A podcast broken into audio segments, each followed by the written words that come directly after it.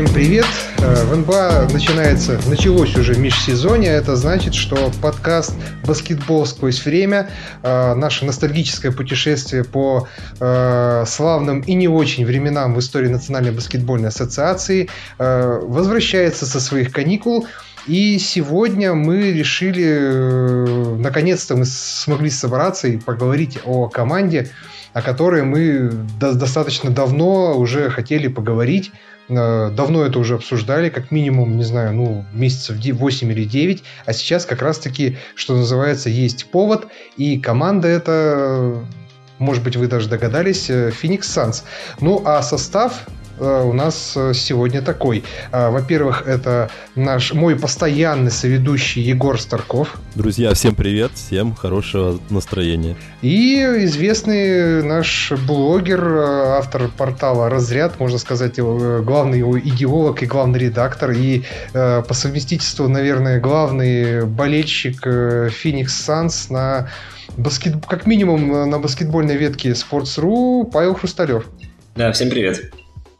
Да, ну и я, Максим Гореев, как э, э, идеолог этого подкаста, его, можно сказать, автор, ведущий, ну и просто собеседник всех прекрасных людей, ну которые... просто прекрасный парень, да. О, спасибо. Сам я имел в виду да, я не, я имел в виду сказать просто собеседник всех тех прекрасных людей, кто приходит э, к нам на подкаст. А, ну ладно. А, да, а, я, я вот это хотел сказать. а, вообще, если вы позабыли, наш подкаст такой неофициальный, больше похож на некую дружескую посиделку э, на кухне, поэтому я предлагаю нам такого же формата придерживаться. Ну, будем считать, что мы и так сидим на кухне, просто немножко дистанционно. Я вот у себя в Челябинске сижу на кухне, Паша в Питере, ну, Егор, соответственно, у себя дома тоже. А, где бы он ни был, да? Да, да, да. Где, где, где, где бы Егор ни был, конечно. Вот. А на самом деле повод поговорить о Фениксе самый что ни на есть железный. А, эта команда в этом сезоне наконец-то выбралась из болота, сделала тот самый шаг вперед и не просто выбралась, не просто вышла в плей-офф, а еще и едва не выиграла первый в своей истории долгожданный титул. Э, забравшись э, в третий, опять-таки в своей истории, э, финал НБА. Но, к сожалению, конечно, для болельщиков Феникса титул выиграть не удалось. Ну и тради... Э, традиция, соблюлась. Э, традиция не соблюлась здесь разве что в одном, что не было финала с двумя овертаймами. А, не было игры с двумя овертаймами, как это обычно бывало в истории Феникса и в 76 году, и в 93 году. Вот. Но сейчас мы поговорим больше о той команде, э, которую, ну, которую, наверное, у нас больше всего любят э, такие вот старожилы, люди, которые выросли не на баскетболе, не на НБА на 7 ТВ, а, а вот именно на программе «Лучшие игры НБА» на канале РТР. И мы поговорим о том самом Фениксе, который, пожалуй, что составил, э, наверное, самую такую наверное, самую серьезную конкуренцию Чикаго Буллс, по крайней мере, э, в первом из вот этих вот трехлетних отрезков э, в первом отрезке, когда э, Чикаго выиграли свой первый трипит. Я думаю, что вы со мной согласитесь. Я точно. Да, согласен. Да, и пожалуй, что действительно это был, наверное, самый интересный, зрелищный, яркий финал. Но э, начнем мы, соответственно, как это у нас обычно бывает, начнем мы с того, как эта команда, собственно, вообще строилась. И в качестве пролога к нашему повествованию мы перенесемся в 1987 год, когда случился один из, наверное, самых таких громких э, скандалов в истории НБА. Я думаю, что немного не меньше как скажете?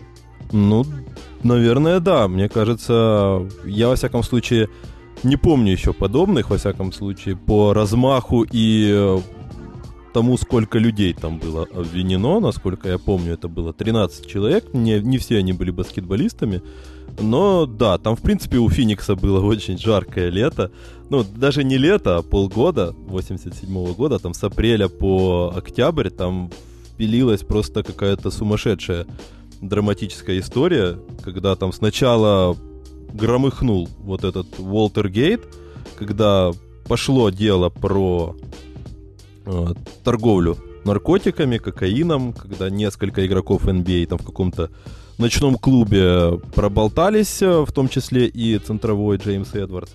Э, и, соответственно, пошла вот эта вот э, волна. И в дальнейшем, собственно, как я уже сказал, огромное количество, в первую очередь, игроков Феникса там попало под удар. Собственно, 13 игроков, 13 лиц, в принципе, связанных было с этим делом. Среди них, конечно же, была куча игроков Санс, и бывших, и нынешних на тот момент, там и Джеймс Эдвардс, и Джей Хамфрис, э, и еще несколько человек, бывшие игроки, Гарфилд э, Хёрт и Майк Братс, и еще несколько игроков, которым не предъявили обвинения, хотя они там проходили по протоколам. Э, и, соответственно, но главным из них, конечно же, был Уолтер Дэвис, звезда Феникса. Вот, несколькими годами ранее, да и это, в принципе, тех же лет, как раз конца 70-х, начала 80-х, человек, который несколько раз ездил на матч всех звезд, я думаю, как раз не все так его знают хорошо, а хотя заметная личность тех времен была, но вот именно он на допросе начал говорить так, как, как говорится, за маму, за папу и, и за всех сразу, потому что именно он накрыл. Э, рассказал про все, как он с, с ребятами начал употреблять кокаин после матчей, в перерывах, э, в первый раз, во второй, с тем, с другим, с третьим, э, начал просто изъясняться, изливать, как говорится, душу, и, соответственно, накрыл практически всех э, вот этих вот и, и бывших товарищей по команде, и нынешних игроков Феникса на, на этот момент, и, собственно, заработал на свое название, можно сказать, этой истории, Уолтер Гейт, которая, собственно, и нанесла сумасшедший просто ущерб команде. Это даже тогда генеральный менеджер Джерри Каланджело признавал, что их там распяли, как он говорит.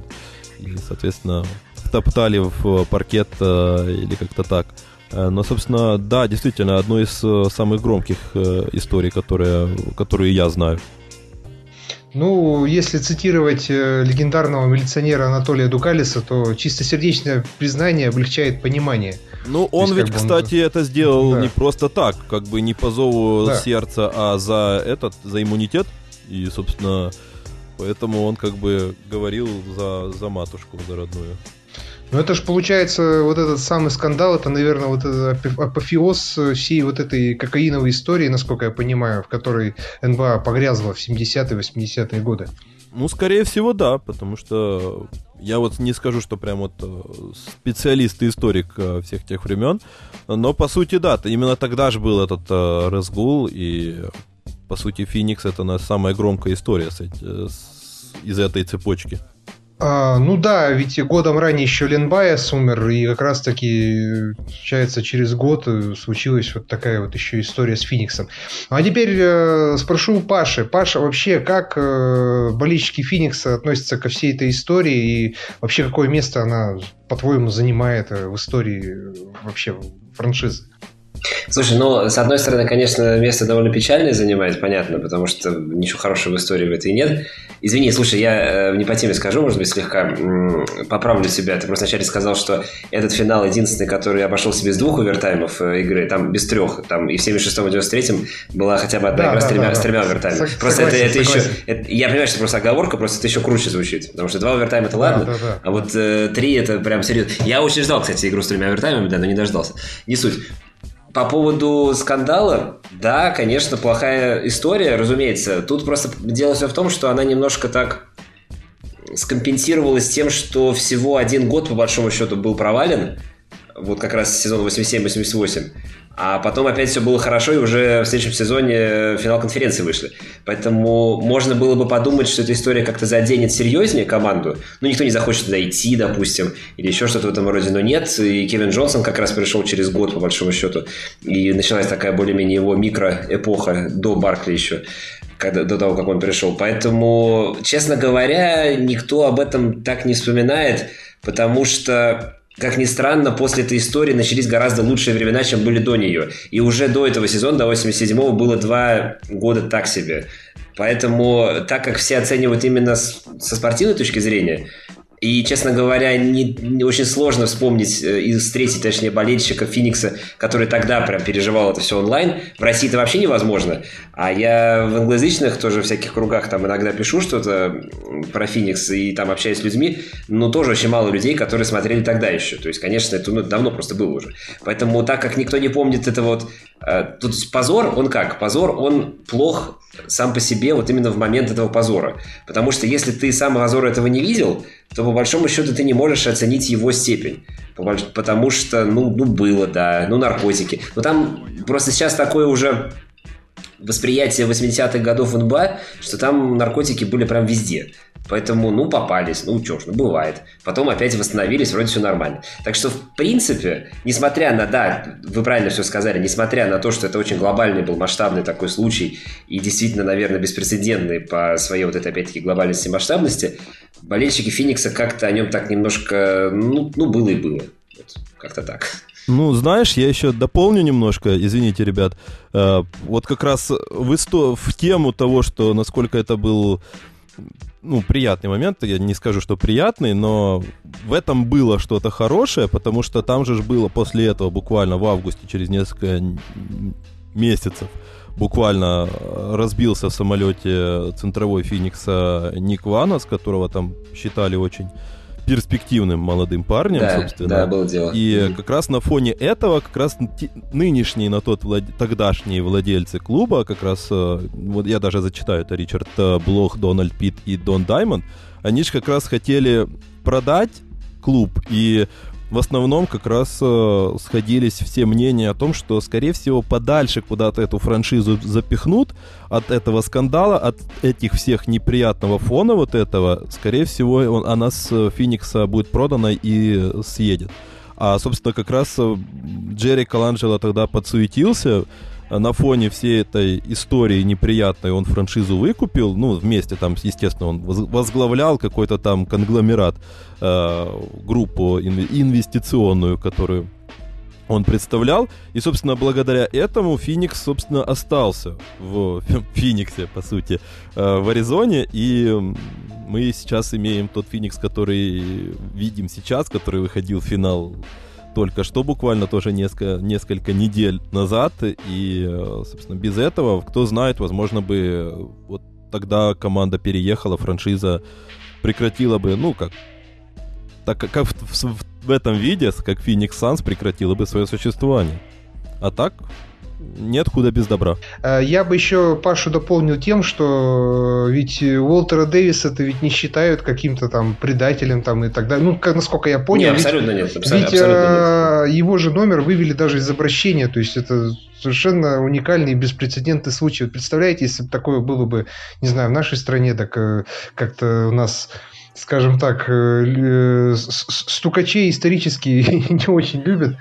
Вот, а здесь э, Уолтера Дэвис еще в 94 году его майку вывели из обращения, то есть номер 6. Не, ну человек до сих пор лучший бомбардир в истории, как это, бомбардир, да, больше всего очков набрал в истории Феникса, поэтому как-то все-таки было бы странно, если бы его не любили.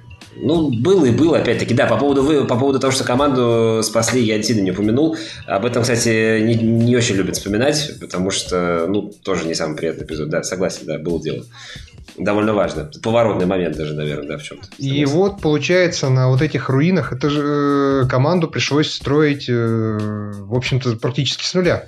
То есть, э, действительно, состав обновился, и именно в 88 году в команду пришли те самые люди, которые вот восхищали по большей части своей игрой тех, кто смотрел передачу «Лучшие игры НБА» на канале РТР. То есть именно вот уже в 88 году это все началось. И, пожалуй, что главной звездой э, команды стал именно Кевин Джонсон. Кевин Джонсон и был главной звездой, да. Да, да, то есть э, который, э, насколько я понимаю, еще в 87 году в команде появился. Кевин Джонсон пришел, по-моему, в 88-м. А, Я сейчас могу путать. Uh-huh. Мне казалось, что он как раз в 88-м пришел. Но там, на самом деле, многие говорят, что это, в какой-то момент это была команда Чемберса, еще все-таки, Тома, который, который, который сейчас аналитик на аризонском телевидении, там, в перерывах и во всяких матчах Феникса анализирует разные, разнообразные вещи. Но да, в целом, конечно, Джонсон был круче. Я просто, честно говоря, вот сейчас могу запутаться, в каком году он пришел, но, по-моему, сейчас я проверю, я проверю. По ходу сезона 87-88 он пришел, то есть как бы в календарном 88-м, да. Ага. Ну, то есть перед сезоном 88-89. Так получается, да. Да, Таким вот образом. каким был Кевин Джонсон? Это же получается, наверное, ну, Айзю, Томас, Айзю Томаса мы в расчет не берем, это немножко другого, наверное, характера игрок был, другого плана. А Джонсон был вот именно что маленьким, но вот этим гиператлетичным разыгрывающим, э, наверное, который предвосхитил появление, ну, того же Рассела Уэсбрука, что ли. Ну, мне так 100%. Кажется, да. Он как раз он, он как раз и был, на самом деле, по большому счету, первым таким. Я просто не настолько все-таки погружен в историю НБА, но в кругах болельщиков, Феникс, болельщиков Феникса всегда говорится и считается, что Кевин Джонсон прям вот это такой вот прообраз современных таких вот взрывных разыгрывающих. Просто многие говорят, что э, это, мол, началось чуть попозже, там, во времена Стива Фрэнсиса и прочих, но на самом деле Джонсон как раз вот классический пример такой был. Ну, понятно, там все вспоминают э, слэмданк через Алладжиона, э, вот когда человек с ростом 185 сантиметров, это, я извиняюсь, примерно столько, сколько у меня, в общем, бьет сверху через одного из лучших оборонительных игроков истории, ну, да, это, ну, в общем, взрывной, взрывной такой, да. Но когда он приходил в Феникс, он такой звездой, конечно, не был. То есть это был его всего второй сезон, если я правильно помню. Или первый, вообще первый, да, первый это сезон был, по большому счету. Когда он, э, его обменяли в Феникс, и тогда он звездой не был, стал сразу же после этого. То есть вот со второго сезона, да, он прям взял взял бразды что управления такие в свои руки и э, начал, по большому счету, ну, если не вспоминать там Гейла Гудрича, и нескольких еще хороших ребят, всегда считается, что в Фениксе есть звездный разыгрывающий. То есть вот если Феникс, если Феникс хорошо играет, значит там есть звездный разыгрывающий, наоборот. То есть это э, как бы теория, аксиома, она действует в обе стороны, что ли, это утверждение.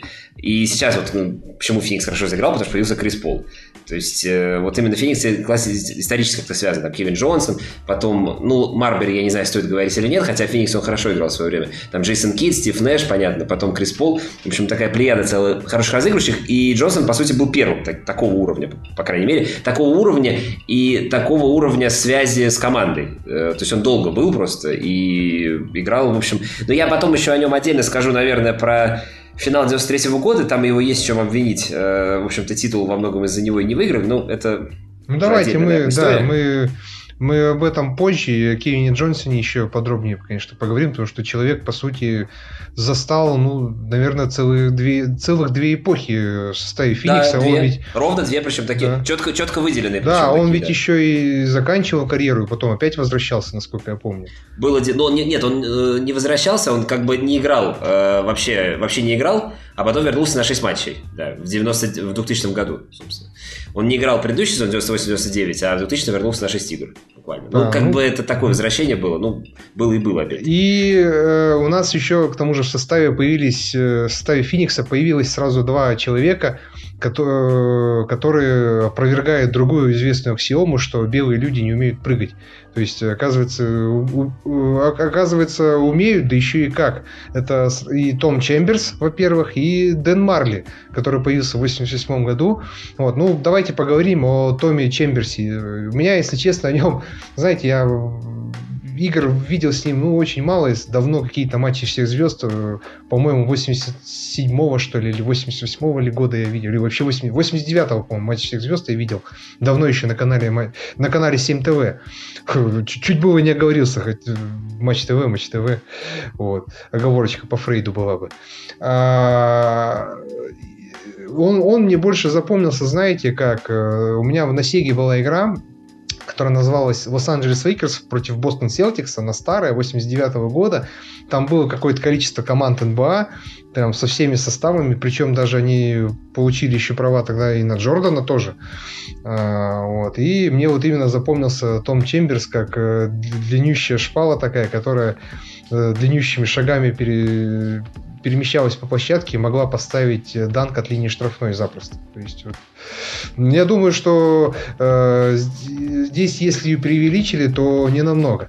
Вот как ты думаешь, Егор? Ну, мне кажется, да. Я вот как раз э, Паша сказал про то, что многие успехи Феникса связаны с э, великими разыгрывающими. Я бы еще вспомнил, наверное, вспомнил бы про то, что как-то у меня Феникс и его главные успехи связаны даже не столько с великими разыгрывающими. Вот Крис Пол, кстати, немножко выбивается из этой э, теории, из этой логики, но у меня в основном Феникс э, как раз ассоциируется с вот этим веселым, быстрым э, баскетболом. Потому что вот Крис Пол как раз нарушил традицию, превратив э, все вот под себя, под, подогнав и сделав это все таким размеренным, правильным и э, четким. А вот э, все остальное, и, и в том числе начиная с эпохи Кевина Джонсона, Тома Чемберса и компании, это как раз э, вот начало того, за что все, наверное, любили Феникс и за что их будут любить в дальнейшем. Это огромное количество людей, как ты уже сказал, которые могут действительно бежать сразу же с места, сразу же после подбора, неважно, кто это будет, за несколько буквально секунд э, ты преодолеваешь эту площадку и, соответственно, вколачиваешь просто неважно, кто там перед тобой. И, собственно, это уже стабильно, скажем так, топ-3 атака лиги была на тот момент э, с движением то вверх, то вниз. Но да, наверное, для меня все то, что я мог видеть из тех времен, это какие-то там, опять-таки, снова-таки нарезки, я пытался находить какие-то э, возможные возможности посмотреть матчи, но там их практически нету, но э, из того, что запоминается, это, конечно, то, что Феникс это именно страсть, это энергия, это вот этот взрывной сумасшедший атлетизм, неважно от того, что он маленький, белый, толстый, Э, в любом случае ребята бежали, и всегда это было весело. Поэтому вот как раз у меня это ассоциируется всегда в первую очередь именно с настроением и с, с началом вот этой вот философии Phoenix Suns, которая будет в дальнейшем продолжаться с вот этим вот эффектным баскетболом э, в противовес, не знаю, каким-нибудь Сан-Антонио, которые возвели в абсолют э, прагматизм. Кем, получается, был Том Чемберс и кем он стал Кем, кем он стал для Феникса, какое значение он имеет в истории этой франшизы вообще? То есть это же еще к тому же и первый неограниченно свободный агент в истории НБА. На минуточку. Да, кстати, да, да, да, да, это, и это была такая история. Но это больше с контрактом связано. Но Том Чемберс вообще он такой, как бы, ну что значит, как называется, переходное звено такое, потому что Феникс вот до эпохи ну, до эпохи, наверное, Баркли даже скорее все-таки, потому что эпоха Джонсона, она такая чуть покороче была, хотя не сильно, а, был командой, которая всегда конкурентоспособна, более-менее, ну, за исключением первых самых сезонов лиги, всегда конкурентоспособна, но вот всегда где-то около. То есть даже вот 80-е годы, с учетом вот э, Уолтера Дэвиса там и других игроков, в принципе, играли всегда хорошо. Там Ларри Нэнс еще был, который отец другого, да, Ларри Нэнса играли всегда хорошо, и много было серий с Лейкерс, но не запомнилось, я думаю, никого вот этого противостояния, кроме болельщиков Феникса, противостояние Лейкерс э, тех э, шоу-тайма и Феникса 80-х. То есть Феникс 80-х, он такой, ну, крепкая команда такая была. Ну, наверное, что-то вроде нынешнего Портленда, только менее яркое. Наверное, что-то вот такое вот. Ну, то есть, команда хорошая, да, на виду, но ничего более, и понятно, что на титул не претендует, и на финал, в принципе, тоже. И до этого тоже был один финал, он, честно говоря, был совершенно случайный, ну, до 76 -го года он абсолютно случайный был. То есть там все сошлось просто, как, хотя до этого плей-офф не выходили довольно долго. Поэтому вот Чемберс, он стал таким переходным звеном вот от того состояния Феникса, что он был такой вот крепкой командой, которая вроде как ни на что серьезно прям не претендует, но всегда где-то рядом, вот переход к команде, которая прямо несколько лет после прихода Баркли была одним из главных фаворитов на победу в чемпионате. Вот Чемберс, он таким вот был ну, передавал это знамя, что ли, можно так сказать. То есть он его подхватил в какой-то момент, потом передал. К сожалению, кстати говоря, в 93-м году Чемберс вот как раз, вот в 92-м уже был не совсем тот, в 93-м он вообще прям был не тот уже, что был раньше, и это очень, ну, жалко, что так получилось.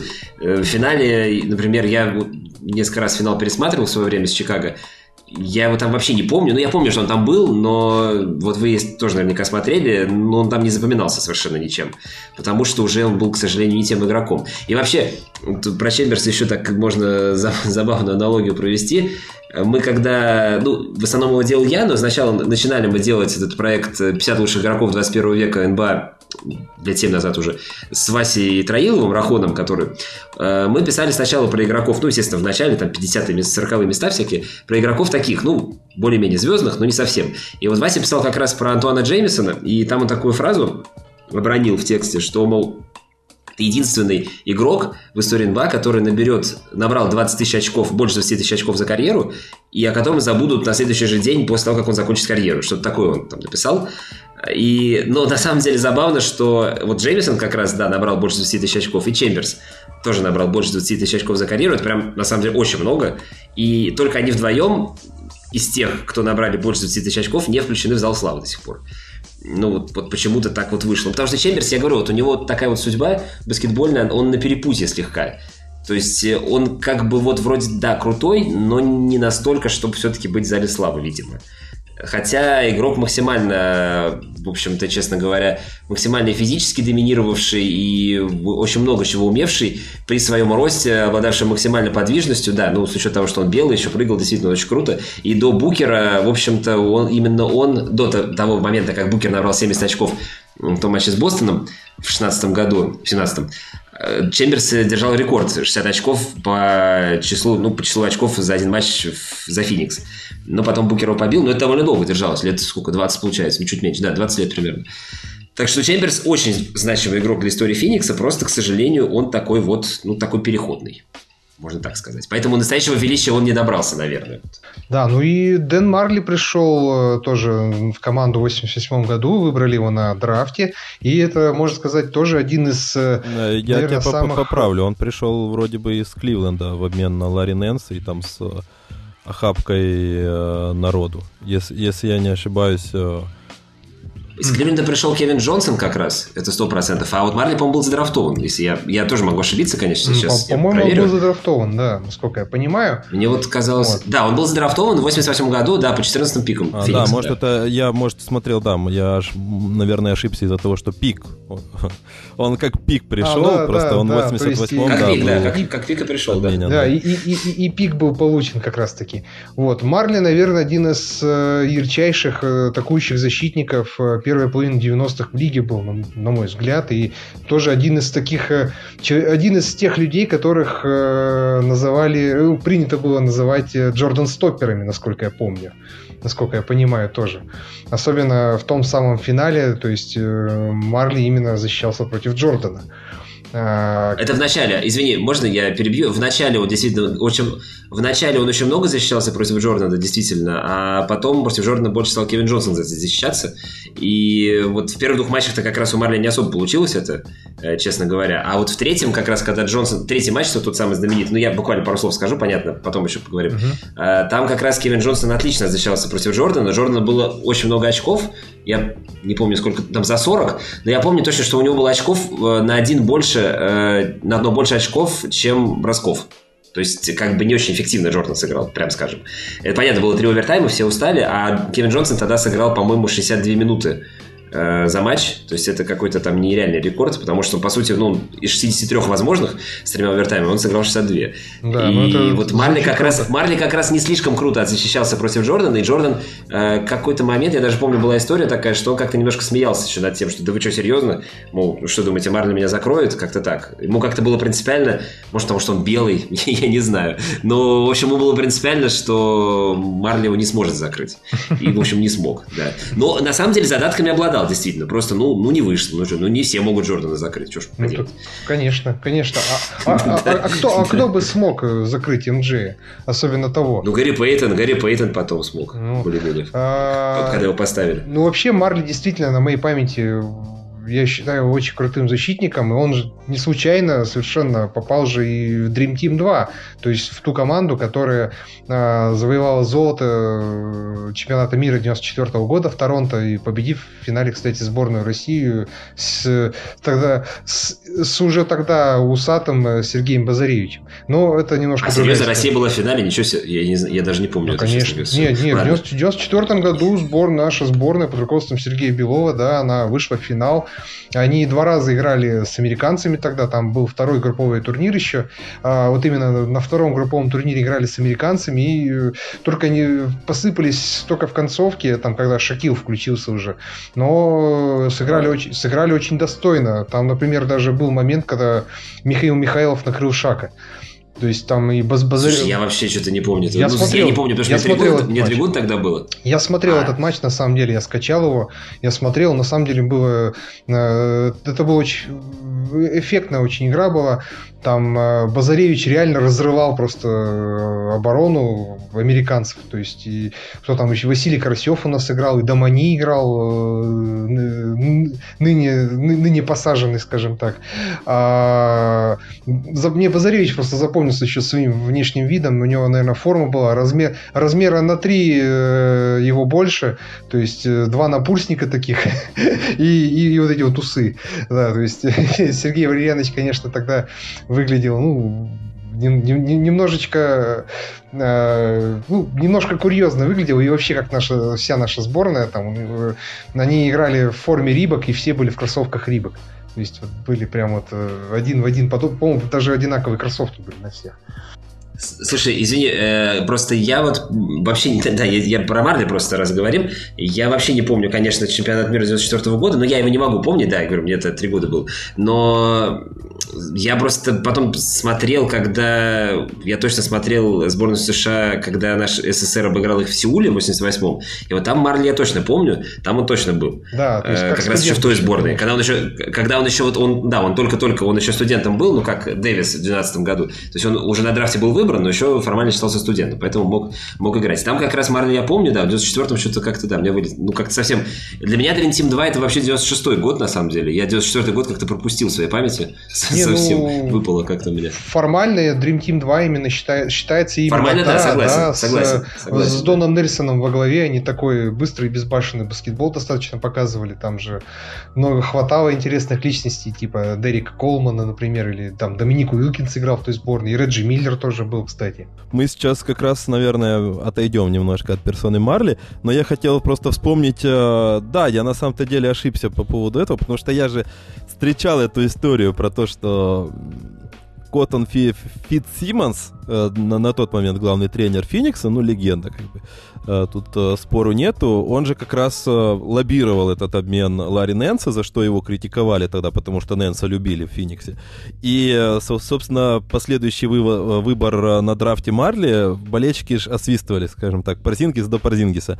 Э, И э, еще тогда роковую во многом фразу Фит Симмонс бро- э, бросил болельщикам, что вам еще будет жаль, что вы освистали этого молодого человека. И вот, собственно, в дальнейшем как раз эта история... Ну, скорее всего, этим болельщикам, наверное, уже жаль. Э, Не знаю, конкретно никто не находил уже этих э, фанатов, которые свистели, но чувствую, что да, по прошествии стольких лет э, в Фениксе, наверное, им уже стыдно. Да, конечно, стыдно. Вообще, обмен один из лучших в истории, на самом деле, Феникса, если не лучший, потому что получили и как бы и Марка Уэста, и Марли, и Кевина Джонсона. Ну, то есть, э, вообще неплохих ребят. А И Марли, именем Марли сейчас названа вот эта вот Hustle Award, э, типа вот за старание, там, за все в Фениксе. Она до сих пор так и называется, и, в общем, видимо, переименовываться не будет. То есть он ну, максимально, в общем, важный след в истории команды оставил. Даже вот награда его именем названа. Так что, Ну, я- да, Марли, Марли один из самых крутых игроков в истории Феникса. По значимости для команды это точно. По уровню не знаю, но по значимости для команды 100%. Вот именно для культуры, для истории это точно. Я так на будущее закину, что они в дальнейшем отдадут все-таки должок небольшой, но это, наверное, думаю, дойдем до этого. Да, да, да. Дойдем, дойдем еще история. обязательно.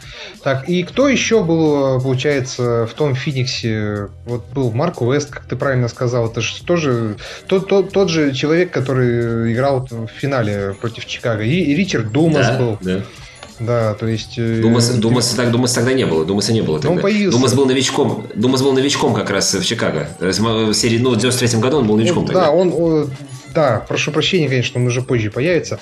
Вот, а, вот именно. Был еще Эдди Джонсон, э, который комментирует э, матчи Феникса постоянно последние несколько лет, и который ведет войну со всеми, кто считает, что трехочковые броски круче, чем средние броски. Э, Собственно, он, ну, он, он реально очень крутой был снайпер именно. Ну, не снайпер, у него был очень классный средний бросок.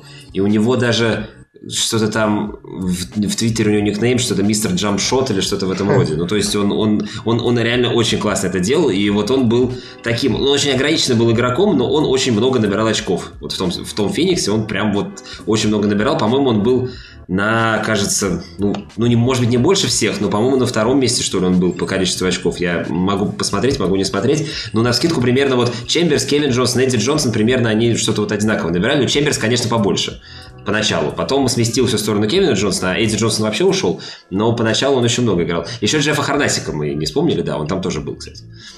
Да-да-да, э, как раз-таки тоже, э, ну, Харнасик, он не, получается, он уже его уже потом обменяли в Филадельфию как раз. Как раз Баркли да, пришел. Как, как раз, раз, как раз таки в обмен на поменяли его на Баркли, да, в, в той сделке его задействовали.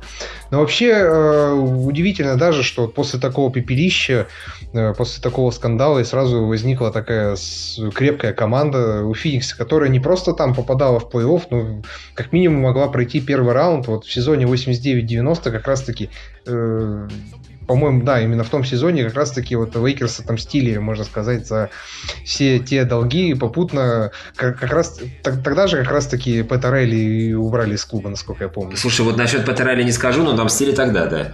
Да, отомстили да. тогда. Да, и как раз, как раз э, обозначив уже, можно сказать, закат той э, великой команды эпохи шоу-тайма. А это ведь не просто какая команда, которая, вот, там, не знаю, потолок, для которой первый раунд, вот как правильно вы сказали, Фениксу э, чего-то не хватало, действительно.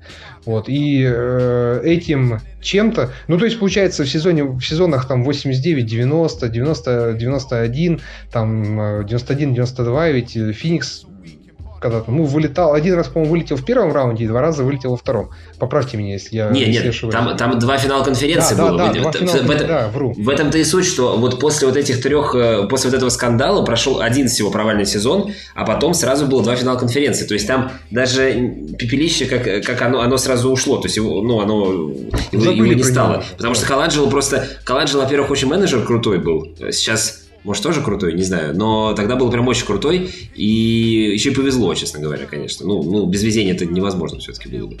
Два финала конференции было, да. Причем в одном как раз Лейкерс проиграли, в другом Портленду. Ну, Портленд тогда очень сильный был. Наверное, рановато было еще их обыгрывать. Так что, да. Как-то так. Как-то... А потом вылетели в первом, да, потом во втором, ну, а потом уже все и так знают. Да. Когда Баркли пришел. А, и, и вот как раз э, вот этим чем-то должен был для Феникса стать именно Чарльз Баркли. И здесь нам нужно, конечно, поговорить немножечко об этой одиозной фигуре, в одном из действительно самых, э, наверное, звездных игроков э, НБА 80-х, 80-х и 90-х.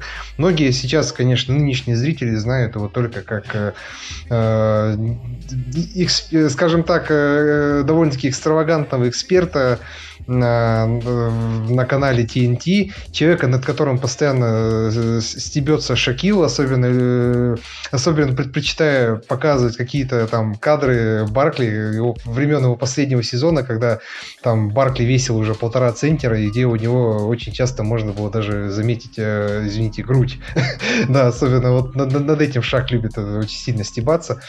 Вот. А, но на самом деле Чарльз Баркли был очень крутым игроком, и и с каким вот э, бэкграундом вообще он э, приходил в Феникс. Там ведь э, на самом деле он уже давно просил обмена из Филадельфии, да и, в общем-то, из, из Филадельфии его, насколько я понимаю, ну, едва ли не пинками уже готовы были выставить, потому что, ну, видимо, уже настал такой момент, когда нужно было расходиться, как в море корабли. Я, конечно, не смотрел, естественно, в то время баскетбол, и, и игр по РТР я не смотрел. Я как раз из поколения 7 ТВ, да. Э, которая, как, как ты его назвал, э, потому что для меня, да, тогда НБА только начало, начало открываться. Но потом, да, естественно, пересматривал все. И, честно говоря, я хочу сказать, что Баркли в Филадельфии, ну, короче, Феникс он таким не был. Вот. Феникс он таким, может быть, был только первый сезон чуть-чуть потом, но Филадельфии прям несколько сезонов, я смотрел очень выборочные матчи, те, которые на торрентах доступны были в свое время, но он прям там очень круто играл. То есть, э, да, действительно, он хотел обмена, потому что он, когда пришел в Феникс, он сказал, что это прям вот, я считаю, благословением, ну, это почти цитата, благословение свыше играть вместе с Кевином Джонсоном и Дэном Марли, что, собственно, подчеркивает то, каков, какой статус был у этих игроков тогда в лиге. То есть сейчас, может быть, как-то уже это немножко кажется, ну, что-то там Джонсон, Марли, то есть это команда Баркли и все. Ну, сейчас вот стереотипно в памяти людей, и даже не в памяти, а просто в сознании людей. Команда Баркли и все. На самом деле это не так, конечно. Да, потому да. что а, Кевин Джонсон и Марли тогда были очень крутыми игроками. И Баркли к ним, именно к ним и пришел играть, именно с ними играть пришел, по большому счету. Да. Да. Но в Филадельфии он был прям очень крут. Но вот этот вот эпизод, когда он с девочкой, конечно, там с плевками, это было прям не очень красиво. Ну, наверное, все знают, да, о чем, о чем там речь была. Ну, давайте, давайте скажем для тех, кто, может быть, не в курсе. Да, я хотел просто сейчас лозунг добавить, что подкаст «Баскетбол сквозь время» мы разрушаем стереотипы. Да. А, давайте вот этот эпизод э, о девочке вспомним. Что там было вообще? И как раз это вот, э, можно сказать, одна из последних э, капель, предшествующих обмену Барка из Филадельфии, там, потому что уже, ну, достаточно ненавистный все-таки он уже человек был в лиге, насколько я понимаю. Ну, он был не то чтобы ненавистный, он просто был немножко непонятый на самом деле.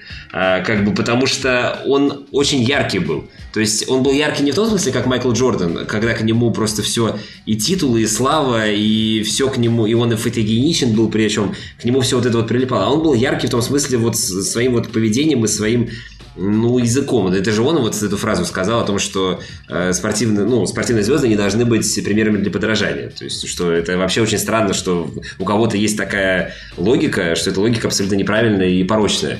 А да, вот было, было такое, да, вот он, при, в Нью-Джерси, играл в Филадельфии. Я прям вот эту историю просто много раз очень читал, и даже когда-то писал, по-моему, сам об этом, да, кажется. Э, очень классно играл, э, там что-то у него там статистика какая-то нереальная была абсолютно. И все. Но они проиграли, собственно, проиграли, по-моему, тогда в овертайме, как раз, если я правильно понимаю. И, в общем, короче говоря, там очень смешно там было, на самом деле, потому что он как-то вот столкнул... Вообще в НБА, на самом деле, проблема, мне кажется, в том, что все очень близко.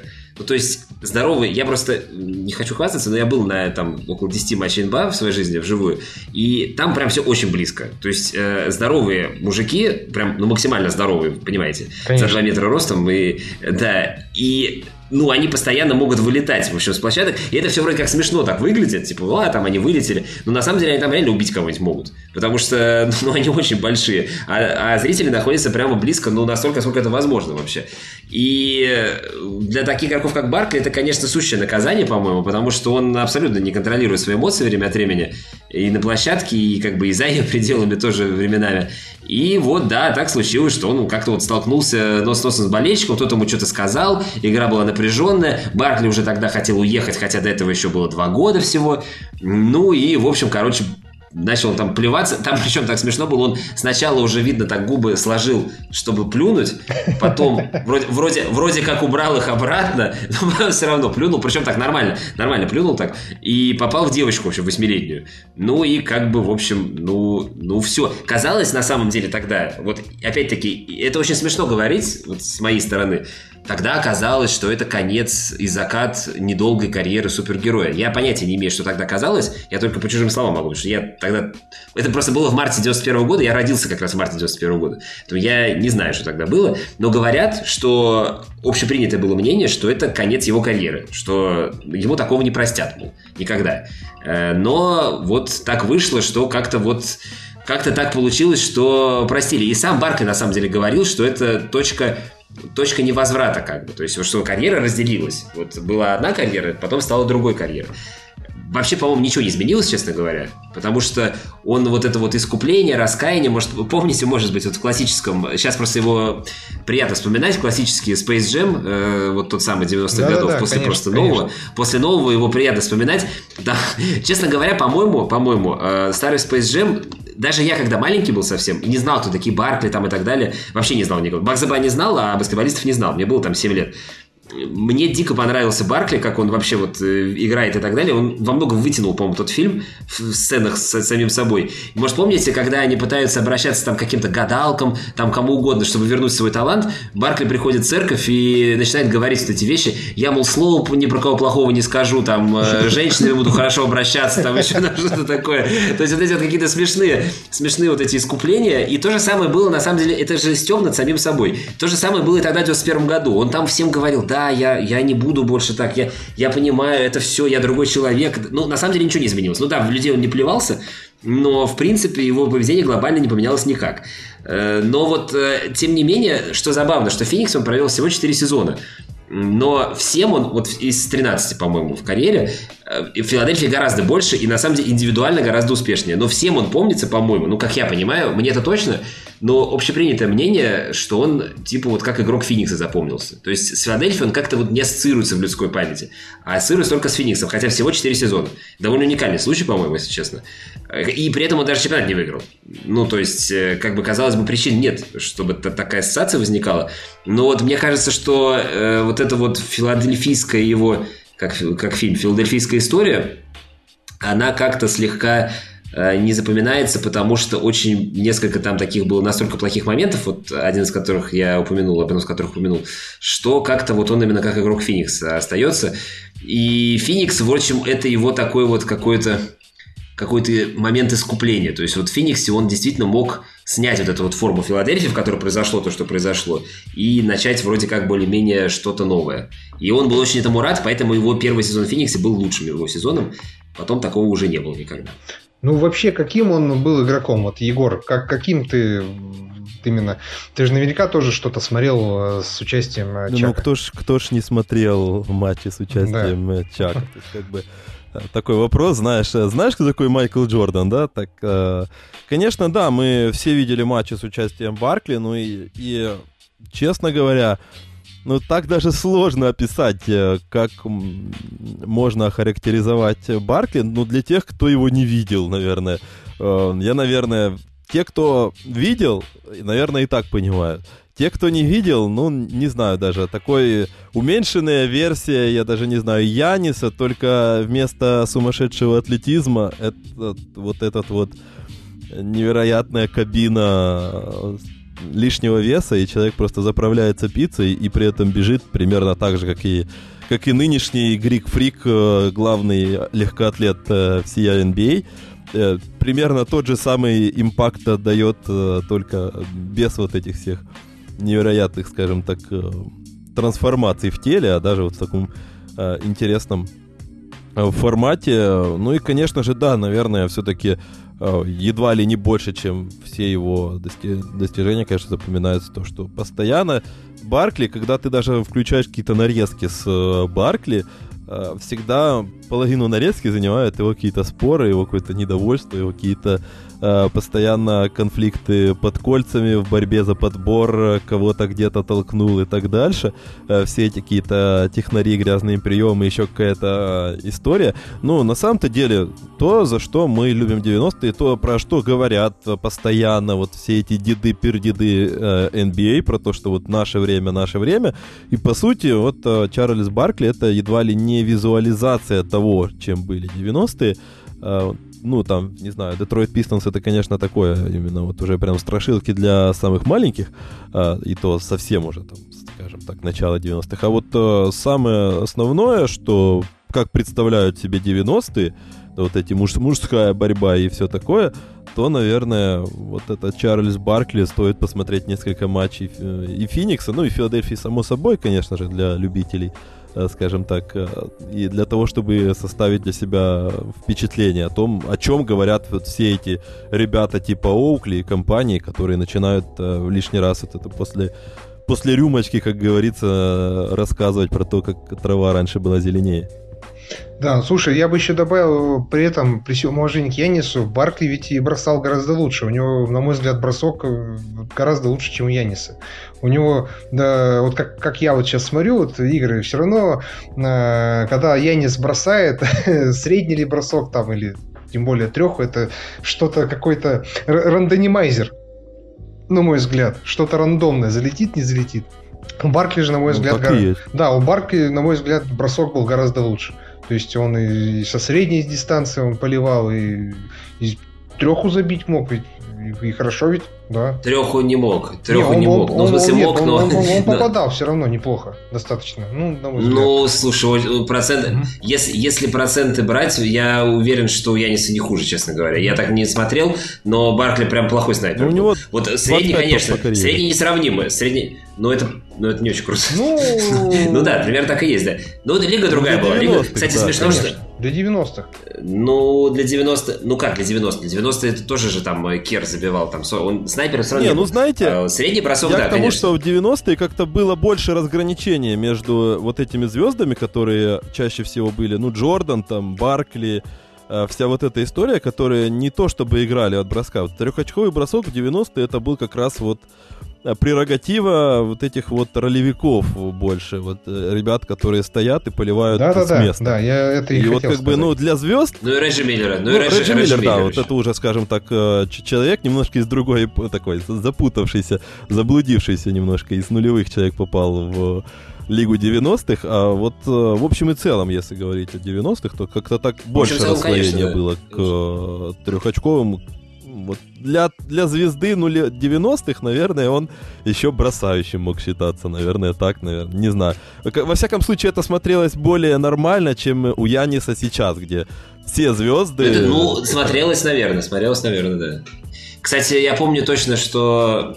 Я не помню сколько, ну, по-моему, 400 или что-то 390 с чем-то трехочковых попал Феникс за сезон вот 92-93 как раз, и это был лучший показатель в НБА за то время. Это просто даже сейчас себе не представить. 400 трехочковых за сезон от команды лучший показатель в лиге. Ну, это Ну жесть, да, и конечно. 13, Ну, то есть, и совсем... 13, помню, совсем очков другое. э, за игру было это, лучший показатель в лиге. Это сейчас, наверное, там в лучшие времена там Кари или кто-то там еще может на- набросать столько же.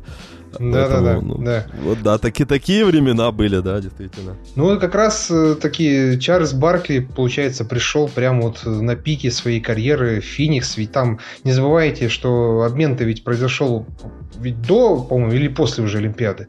По-моему, После по-моему, уже, да, он... После, да. Как раз таки э, Чака э, взяли еще на, на Олимпиаду 92, когда поехала та самая легендарная Dream Team, и Чак ведь еще, к тому же, по-моему, даже в старте играл, если не ошибаюсь.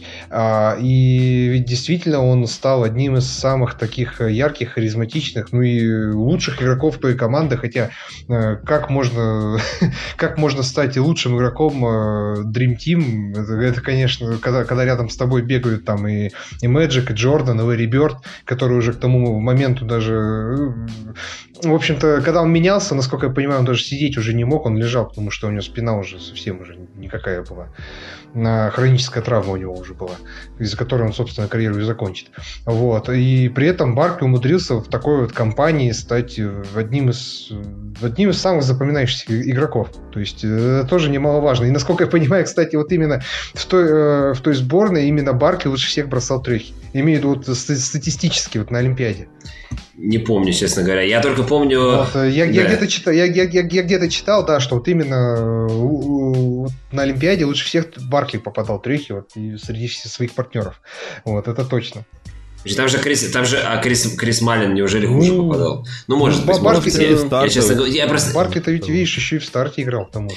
Да Баркли в старте играл, об этом лучше всего помнят э, баскетболисты сборной Анголы, да, одному из которых он там зали... Что-то он там... э, Сначала, там же...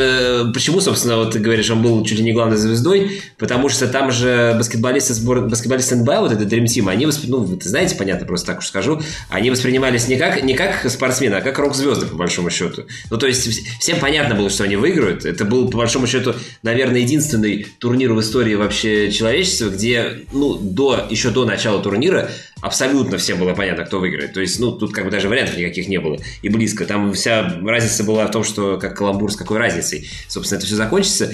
И Баркли, как в качестве рок-звезды, это был круче всех как раз. Он же э, матч с Анголой, значит, они начинают матч с Анголой, э, спрашивают у Баркли, «А что вы знаете об Анголе? Ничего не знаю, говорит, об Анголе, но у Анголы проблемы. Все, что знаю об. Анголе. И потом, и, и и потом, потом там он же подрался с каким-то ангольцем. Там была очень милая история, что ему не понравилось, что какой-то анголец э, с ним э, борется там за подбор или что-то в этом роде. И он с локтя ему прям въехал, так прилично причем на самом деле. Э, И как-то все, все значит, даже Джордан там сказал, что, ну, блин, ну как-то это неправильно было, ну зачем, зачем все-таки так-то уж.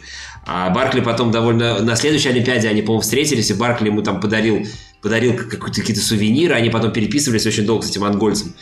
Такая милая история, да. Баркли в качестве рок-звезды, конечно, был гораздо круче, чем кто угодно, и даже чем Майкл Джордан, потому что, ну, такого уровня обаяния у Джордана все-таки, такого специфического обаяния, как у Баркли, такого уровня у Джордана все-таки не было. И на самом деле вот эта вот тема, я сейчас немножко вот это затрону, вот эта тема Олимпийского года, она очень важна, по-моему, для понимания того, как Баркли, почему Баркли так играл, собственно, в первый сезон в Фениксе, потому что есть же вот эта вот штука такая, что Э, игроки, которые впервые приезжают на Олимпиаду и на ней выигрывают, потому что в 84 году он точно не играл, э, и, собственно, и уже и, в 88 уже и не мог играть. Поэтому 92 год была первая Олимпиада для него, и он тогда вот прям вплотную был с Майклом Джорданом, со всеми с этими ребятами, они выиграли, и он уже тогда знал, что он обменен в хорошую команду, и тогда, по сути, считается, что чуть ли не впервые в карьере у него появилась такая ну, сверхмотивация, и он понял, что он выиграл Олимпиаду, ну, как Кармел Энтони же, знаете вот эту тему, что он всегда после олимпийских э, побед всегда проводил лучшие сезоны в карьере. В 2008 году выиграл э, Олимпиаду, в 2009 Денвер вышел в финал конференции, Кармело провел лучший сезон в карьере на тот момент. В 2012 выиграл Олимпиаду, в 2013 он тоже провел свой лучший э, сезон. Лучший сезон, лучший сезон за, за Никс, да, это точно. Наверное, лучший сезон за Никс, да. И, в общем-то, это, это известная тема такая, на самом деле, очень. И у Баркли как Самый раз был то же сезон был у Мэла в Никс, как раз они дошли до второго раунда. Тогда я просто вот да, да, да, я о чем и говорю. Я, о чем, я, я просто говорю, весь тот сезон прям следил за Нью-Йорком, потому что я, мне реально нравилось, что Никс там заткнули дыры э, ветеранами, там вытащили с пенсии Шиди Уоллиса и вот так все, и вот так заиграли. То есть мне вот это прям очень понравилось. Я тоже за них болел, мне даже обидно, обидно было, что они Индиане проиграли, тогда я тоже за них болел. Да, ну здесь надо в тот, в тот год. В тот Джер год. Смиту, конечно, сказать большое спасибо, но я... Ну, ему всегда, ему, ему много кто, очередь целая выстроится, кто ему спасибо хочет сказать на самом деле, да, начиная да, с Леброна. Да, ну, да ну э, вот таким был Чарльз Баркли, таким он пришел в Феникс, и, в общем-то, э, все практически получилось. Феникс стал лучшей командой, если не ошибаюсь, регулярки. 92-93. Да, э, Чак да. получил приз MVP, и там вообще ведь э, Феникс уже действительно усилился так, что было понятно, что команда готова. Ведь там, кроме Баркли, в команде был, в команду пришел еще и Дэнни Эйдж. И пришел центровой легендарный Оливер Миллер, который, может, который по слухам, по слухам, наверное, весил даже два центнера, а не просто полтора. А, был а, как раз-таки Ричард Думас появился в команде. То есть, действительно, уже команда обросла, э, у нее был костяк, и она, оброс, э, можно сказать, оброс, который оброс мясом э, в лице таких вот людей прекрасных, и уже они, Феникс был готов э, к свершениям гораздо больше. Э, вот именно, я думаю, что, конечно, ключ, бар, ключевое, ключевым было подписание Баркли, но ведь э, не только ча, не Чаком единым, то есть э, я думаю, что Феникс реально, наверное, мог в, 90, в том сезоне выиграть титул, и серьезно, конечно, они пощекотали, я думаю, нервы и, и Джордану, и болельщикам Булс, и Филу Джексону тоже. Ну, насколько я понимаю. Да пощек... пощекотали ты на самом деле не то слово, если честно. Если опять, опять мне дадут слово, я, я, конечно, могу об этом много рассказать довольно, постараюсь покороче. Просто, ну, я-то абсолютно уверен, что это был самый сложный финал для Чикаго Джордана. Я, ну, я, понятно, болельщик Феникса, но я все финалы смотрел, собственно, ну, как я думаю, многие. Все, все матчи всех финалов я смотрел, и мне кажется, что это точно был самый сложный финал, потому что... И причем он был максимально это, наверное, самый... Вот знаете, вот если есть разного рода фильмы хороших, хорошего уровня. Но вот этот вот можно было... И вот на современных сервисах всяких стриминговых там есть вот этот вот э, каталог, и там жанры, значит, там всякие триллеры, там детектива и отдельно остросюжетные триллеры. И вот этот финал как раз вот он вот точно в категорию остросюжетных триллеров выпадает, причем с неожиданной и развязкой, и вообще с неожиданным течением событий, потому что, по-моему, в истории финалов такого никогда не было. И Феникс проиграл 4-2, но два матча он выиграл на выезде, причем обладая преимуществом своей площадки изначально. То есть, проиграв первые два матча дома, потом выиграли в гостях, потом опять, потом проиграли в гостях, потом опять выиграли в гостях, а потом опять проиграли дома. То есть, три матча дома из четырех проиграть, э, это, конечно, не очень круто было. И на самом деле здесь э, ну, честно говоря, эта серия реально... То есть я, понятно, смотрел ее постфактум. Я не представляю, что творилось с людьми, которые смотрели это вживую, болели за Феникс. Э, я там, понятно, что знал уже, что проиграют. Но эта серия и вообще вот все это время Баркли в Феникс, это время упущенных возможностей. Про следующий год еще отдельно скажем. Но вот финал 93 года, там же вообще все как-то сложилось. Кевин Джонсон в первые два матча финала играл прям реально плохо.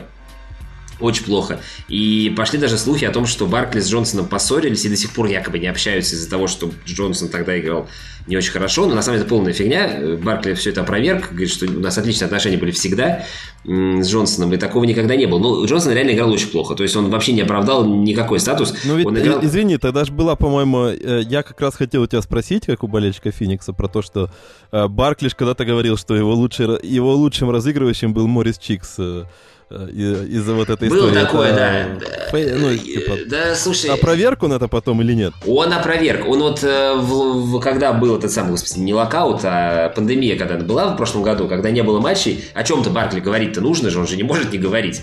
Он же, ему же надо как-то это нести людям, это какое-то что-то доброе и вечное. И он э, рассказывал как раз о своих отношениях с, ну, с своими бывшими партнерами, и он сказал, вот прям цитата, я точно помню, он сказал, что у меня никогда не было никаких проблем с Кевином Джонсоном, я всегда был рад играть вместе с ним. Его спросили про эту цитату, он как-то типа ушел от ответа. А, ну, ну вот честно говоря, оценивать, оценивать каждый, каждую фразу Баркли это тоже так себе занятие, потому что он что-нибудь скажет, не подумав, а потом ему еще оправдываться за это. Он же, он же не всегда думает, что, что говорит. Он такую чушь, честно говоря, временами несет, что, ну, неважно. Хотя иногда говорит здравые вещи. Даже часто. Да, он, не, он, он в последнее время, кстати, он чаще стал, да, Последнее, да, здравые вещи. Это удивительно. Это мир, мир, мир, мир совсем, Саша, сходит с ума, честно говоря, потому что Барка реально рупором адекватности выглядит. Э, на удивление. Это очень странно, на самом деле. Такого никогда не было, но сейчас это так. Так вот, я чуть-чуть еще буквально скажу про тот год. Год вообще, честно говоря, ну, очень, очень странный был. Э, если особенно вспомнить, что Феникс был очевидным фаворитом перед... Ну, очевидным фаворитом, скажем так, в западной конференции. Прям, прям реально очевидным. И первая серия, тогда она еще была до трех побед. Тогда первая серия, первый раунд до трех побед были играет с Лейкерс, которые, вот э, Максим сказал, ты сказал, что в 90-м году Феникс более-менее закончил уже те славные времена Лейкерс эпохи Шоу-тайма. Так вот, они в 93-м году снова встретились в плей-офф. Там уже вообще не, там были вот Байрон Скотт, по-моему, и Джеймс Уорси там были главными звездами. Так и Лейкерс повел 2-0. Повели 2-0, я извиняюсь, э, в серии до трех побед в первом раунде. И тогда была знаменита вот эта фраза, Пол Уэстфул, э, тоже, кстати, не упомянули еще, что тренером тогда Феникса был Пол, Пол Уэстфул, легендарный вообще человек для, для, для Феникса в целом. Паша, это же как, как раз-таки 92-93, насколько я понимаю, это же первый сезон его, по-моему, с главным тренером, нет? Да. Да, да, да, да, да, да, да, да, именно так, именно так. И он, как бы, понятно, не очень опытный, но уже все у них вроде как круто, уже они ну, лучшая команда лиги, и вот они выходят против Лейкерс, где там такие проверенные ребята, но уже совсем на спаде, совсем на сходе, Мэджика нет, там, в общем, Карима, понятно, тоже уже нет, играет Байрон Скотт и Джеймс Уорси 0-2. И Уэстфал сказал фразу такую, произнес фразу после этих 0-2, я гарантирую, что мы выиграем следующие три матча. Вот, и, ну, реально выиграли. Это одна из самых известных. Э, из, известнее этого, наверное, только фраза Пэта Райли, когда он сказал после победного сезона, там, блин, я забыл год, 87-го, кажется, года.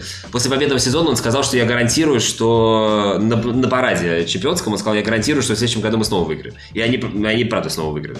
Вот это, наверное, самая известная гарантия в истории НБА. А вот вторая, это вот гарантия Пола, Пола как раз.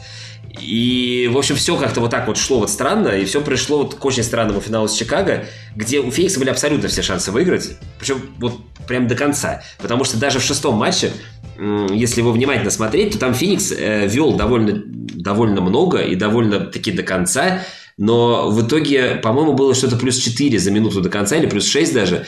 Э, Джордан набирал, набирал, набирал и очки один, и в итоге последняя атака Чикаго 96-90, по-моему, 4, ну что-то плюс 2, короче говоря, в пользу Феникса. И после матча уже и игроки Чикаго, многие, ну не Фил Джексон, это не признавал, Джордан тоже не признавал, многие игроки Чикаго и почти все игроки Феникса говорили, что мы все понимали, что сейчас будет трехочковый, потому что Чикаго не устраивает э, два очка, потому что два очка это будет овертайм, а игроки Чикаго уже просто вымотаны. Ну, то есть видно было, что они физически уже просто, ну, прям еле держатся. А игроки Феникса, наоборот, были готовы лучше.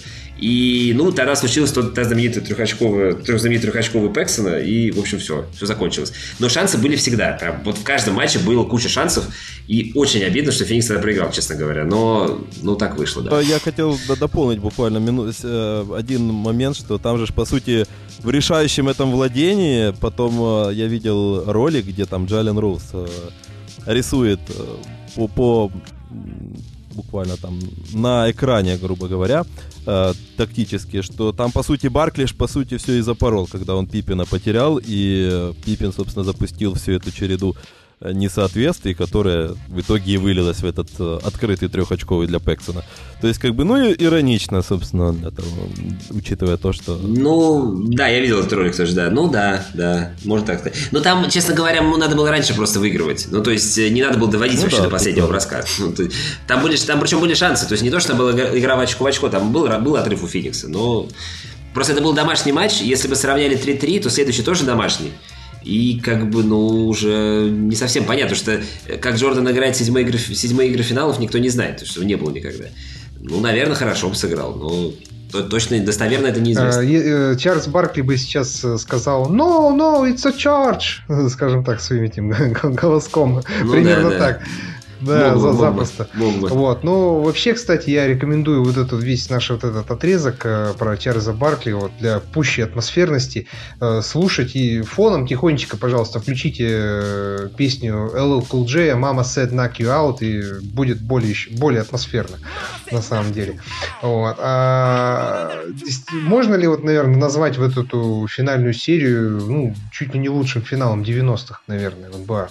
Ну, я, честно говоря, э, я-то бы назвал, но мне очень нравится между Никс и Хьюстоном финал 90, получается, 4 или какого? 94-го там до, до 7 игр где было. Да, да 94-го, да. да.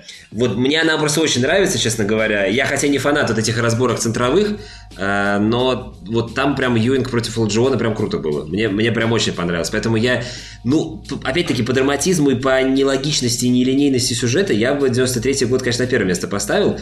Ну, ни один финал с Ютой, по-моему, не сравнится, на мой взгляд. Э, поэтому, ну, с Сетлом тоже. Поэтому мне кажется, что ну либо первое, либо второе место, да. Я бы так сказал. Ну, а ты, Егор, что вообще думаешь вот именно о том сезоне, о финале? То есть здесь у нас Паша немножко посолировал, так ты иногда вставлял свои. Да, да, я извиняюсь, да. Ну, да, мне дали слово, нет, я, меня Паш, понесло Паш, слегка. Да. Ничего страшного, просто я хочу, как бы, чтобы все мои собеседники обязательно поговорили, конечно. Логично. Нет, вот. ну тут угу. все на самом-то деле я не без претензий, как говорится, потому что, ну, действительно, если у нас тут есть э, действительно человек, который более погружен в эту историю, и для кого она ближе, то это совершенно нормально. Я тоже пересматривал позже, э, не все, правда, честно вот признаюсь, положа руку на сердце матча этой серии, э, только там те, которые находил, и в том числе вот этот, эти решающие. Конечно же, из того, что я помню, наверное, тоже для меня это самый яркий Э, финал из тех, которых э, можно вспомнить, э, тем более, что, как правильно заметили, там просто частично из-за того, что конкуренты были, ну, такие своеобразные. Я бы выразился так, наверное, для рядового, скажем так, болельщика. Но, в общем-то и целом, действительно, я соглашусь. Вот добавил только то, что крайне иронично для меня было про то, что вот эта история про то, что, по сути, оба Э, главных лица Фениксов то, в то время, как да, бы да, и Джонсон, да. и Баркли, по сути, за эту последнюю минуту с этим э, с этим Чикаго, по сути, слили эту серию. Сначала Джонсон глупую потерю допустил, потом Баркли вот тут э, зевнул в защите. Ну и как бы это, конечно, для истории, наверное, классно. Для Баркли и Джонсона не, не совсем классно.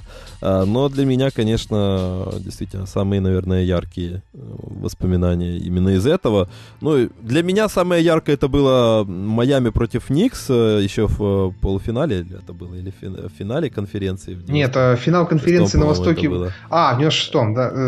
Да, да, да. Вот, но, это, но это не финальная серия, да, но это другое, да. Но, но вот если говорить про финалы, то да.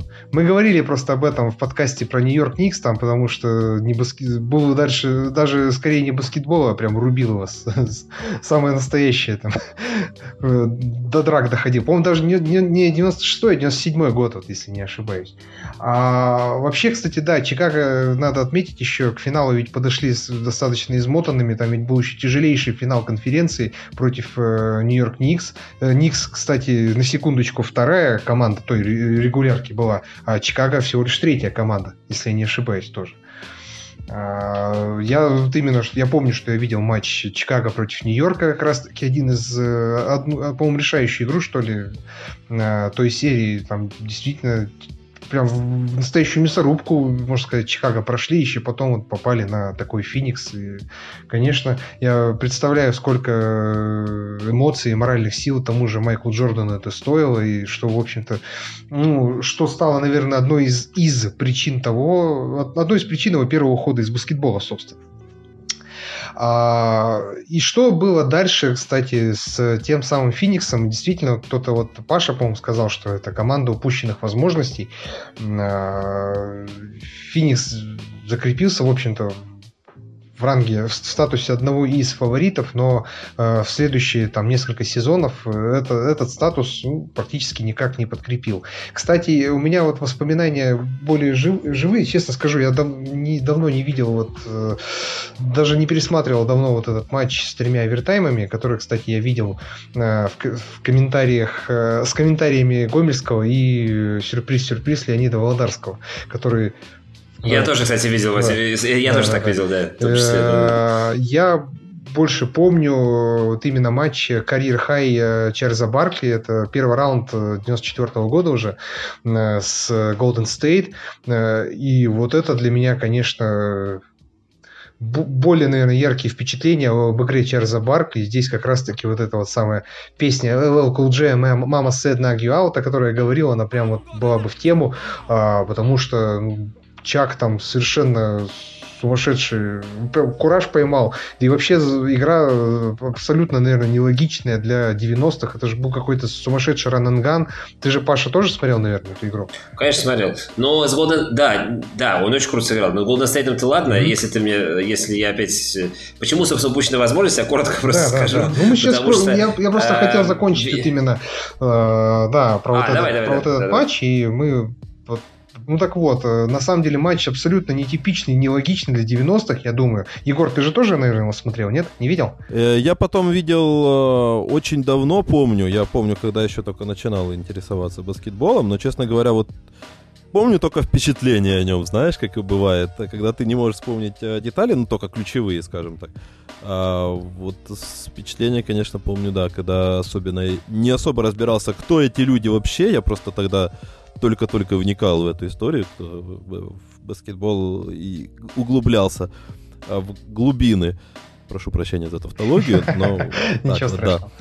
А, ну а куда еще углубляться, если не в глубины? действительно. С другой стороны. И как бы тогда как раз только примерно пытался понимать, кто эти люди, но действительно впечатляющее зрелище. Ну, просто совершенно бешеный рананган э, с тем самым Голден Стейтом. Это вот, наверное, лебединая песня вот той самой команды Дона Нельсона, вот этот самый э, первый раунд 94 -го года. И, насколько я понимаю, к тому же это еще и решающий матч был э, как раз э, для, для Голден Стейта. Там, по-моему, там, по-моему, 3-0 было в серии, если я правильно Ну помню. вот, ну... Там особо Нет, я имею, я имею в виду, что решающий для Golden State, потому что именно как раз-таки это вот... Нет, это, насколько я понимаю, по-моему, третья уже игра была. Э, плей-офф, да. Да, да, слушай, да, я, значит, забыл. Есть... Я, я, значит, путаю, да. Для Golden State это была решающая игра, и, по сути, вот это была лебединая песня того э, легендарного Нелли Бола, он как раз таки вот эта вся... Там и Тим Хардуэй играл еще, старший тоже, Тим Хардуэй отец, подчеркнем. И Крис Малин играл тоже совершенно потрясающий баскетбол показывал с градом трехочковых, на мой взгляд. И э, был еще, кстати, э, молодой и очень-очень-очень дерзкий, прям вызывающий дерзкий, на мой взгляд, ну, как мне показалось, э, Крис Уэйбер, который там после своих, чуть ли не после каждого своего зрелищного данка боковал обязательно с кем-нибудь из, ну, тут просто другого слова не подберешь, с кем-нибудь из больших Феникса, там, не знаю, с Чаком или с Седриком Сибалосом ли, э, который, по-моему, тоже, кстати, был в том тогда он был в Фениксе, да, если не ошибаюсь, в том сезоне. По-моему, он в Фениксе тогда был. Там еще, на самом деле, ты не упомянул Lateral Sprewell, там да, очень еще, важную еще роль играл. Sprewell, да, в Golden State играл, да. в том. Э, человек, о котором мы уже говорили в наших подкастах. И еще был, сидел, кстати, на скамейке Golden State еще молодой и даже, по-моему, не седой еще Грег Попович. Тоже надо подчеркнуть. А вот это, кстати, да. Это, кстати, я, даже, я, я не даже... помню, да. Я, кстати, честно говоря, честно говоря, я не могу вспомнить Я не могу вспомнить Тима Хардова, честно говоря, просто был, в той команде, был, если был, честно, Харди. совершенно. Вот Харди точно был, был, да, в Том Голден Стейт да? был точно. А, это, Митча Ричмонда там не было, потому что его еще раньше... Его да, понятно, что не было, да. Его-то не было Раньше точно, да. меняли в Сакраменто. А, и Грег Попович сидел на скамейке. Я просто пользуюсь случаем, как раз где-то пару лет назад, наверное, выложили эту игру на, на, на торрентах, записали с, с, с NBA TV и как раз вы сделали ее в HD, насколько это возможно. И обязательно посмотрите, это на самом деле очень крутой матч и абсолютно нетипичный для баскетбола 90-х, я повторюсь. Вот, ну и э, почему, собственно, Паш, вот эту команду назвали ну, как команду упущенных возможностей? Так а почему, почему, почему Почему, собственно? Потому что, на самом деле, самое-то обидное, что 93-й год, ладно, все говорят, это была супер команда, это была одна из лучших команд там, э, ну, типа в 90-е годы, просто не повезло попасть на Майкла Джордана в прайме, там, ну и на Чикаго Буллс в прайме. Окей. Потом Майкла Джордана два года нет. А, и вот эта вот история, что, мол, э, там, болельщики Хьюстона любят говорить, что на самом деле, что, типа, есть такая фраза если бы Майкл Джордан не ушел, то нужно было бы переживать за наследие Хьюстона, а, мол, э, значит, болельщики Хьюстона говорят, что наоборот, что если бы Джордан бы остался, тогда нужно было переживать за его наследие, потому что Хьюстон все равно бы выиграл эти два сезона, потому что просто они именно в эти два сезона были готовы выиграть, а не потому, что Джордан тогда ушел. Ну, в 95 году он как бы играл, ну, ну так, не сильно. Чуть-чуть вернулся успел еще. Но проблема в том, что Феникс как раз оба этих сезона играл в серию э, второго раунда, и там, и там, 94-95 года, против этого самого Хьюстона. И на самом деле у, у Феникса было все, чтобы обыгрывать Хьюстон. И в обеих сериях Феникс вел, э, Феникс вел плюс две победы, в одной 2-0, в другой 3-1. И обе благополучно слил 3-4. Вот. Вот именно об этом я говорю, когда говорю, что это команда упущенных возможностей. Потому что э, говорить о том, что финал с Чикаго – это упущенная возможность, я, конечно, это уже сказал, но все-таки это Чикаго Майкла Джордана. Это команда как бы немножко за пределами обычного понимания. А, ну, так, в общем, принято считать все-таки. А Хьюстон – это команда, ну, просто чемпионская команда, очень крутая, легендарная, да, но это все-таки не какой-то уровень э, сверхзапредельный. И вести два года подряд в, на, в одной, на одной и той же стадии против одного и же соперника плюс две победы и оба раза проигрывать просто идиотски совершенно в седьмом матче, ну, довольно-таки обидненько выглядит. И, ну, я думаю, все согласятся, что если бы Феникс проходил хотя бы раз хотя бы в одном из этих сезонов э, Хьюстон, а должен был на самом деле в обоих, потому что, ну, 2-0 и 3-1, серьезно. Ну, как бы... Причем, по-моему, 3-1 это был, по-моему, первый случай, когда со счета 3-1 команда отыгрывалась в плей-офф НБА, кажется. Тогда только Риверса не было просто еще в лиге. Поэтому это не было очень... Это, это, не было, это не было принято. То есть он был, но он там, по-моему, за Атланту бегал как раз, кажется, в то время. Но он тогда не мог просто проиграть 3-1, потому что он не тренером был. Но тогда это было не принято. А вот Феникс взял и проиграл. А с 2-0 проигрывали, ну тоже тяжеловато, честно Док, говоря. Док, Поэтому кстати, очень обидно Паш, Док, вот это. по-моему, играл за Нью-Йорк, если не ошибаюсь. Или э, Егор, Может не помнишь? Быть, я э, просто... Вот честно не помню. Я его хорошо в Атланте помню просто, э, поэтому да, так ну, сказал, ну... честно говоря. Угу.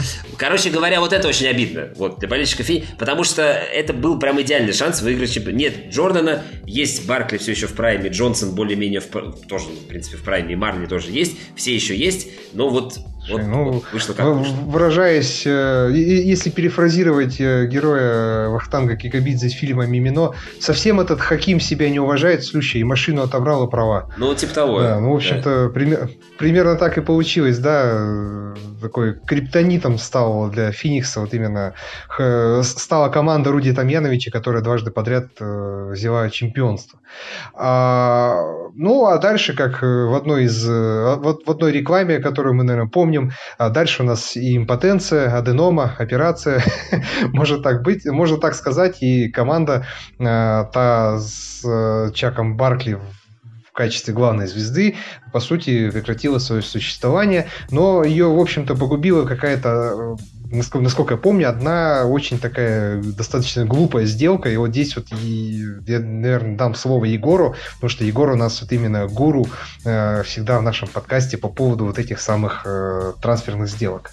Ну, слушай, тут не одна сделка, как мне кажется, погубила да, да. всю эту историю. Вот это интересно. Я не скажу, что она... Я не, не сказал бы, что она просто погубила, потому что здесь сразу несколько э, историй, которые укладываются в один интересный...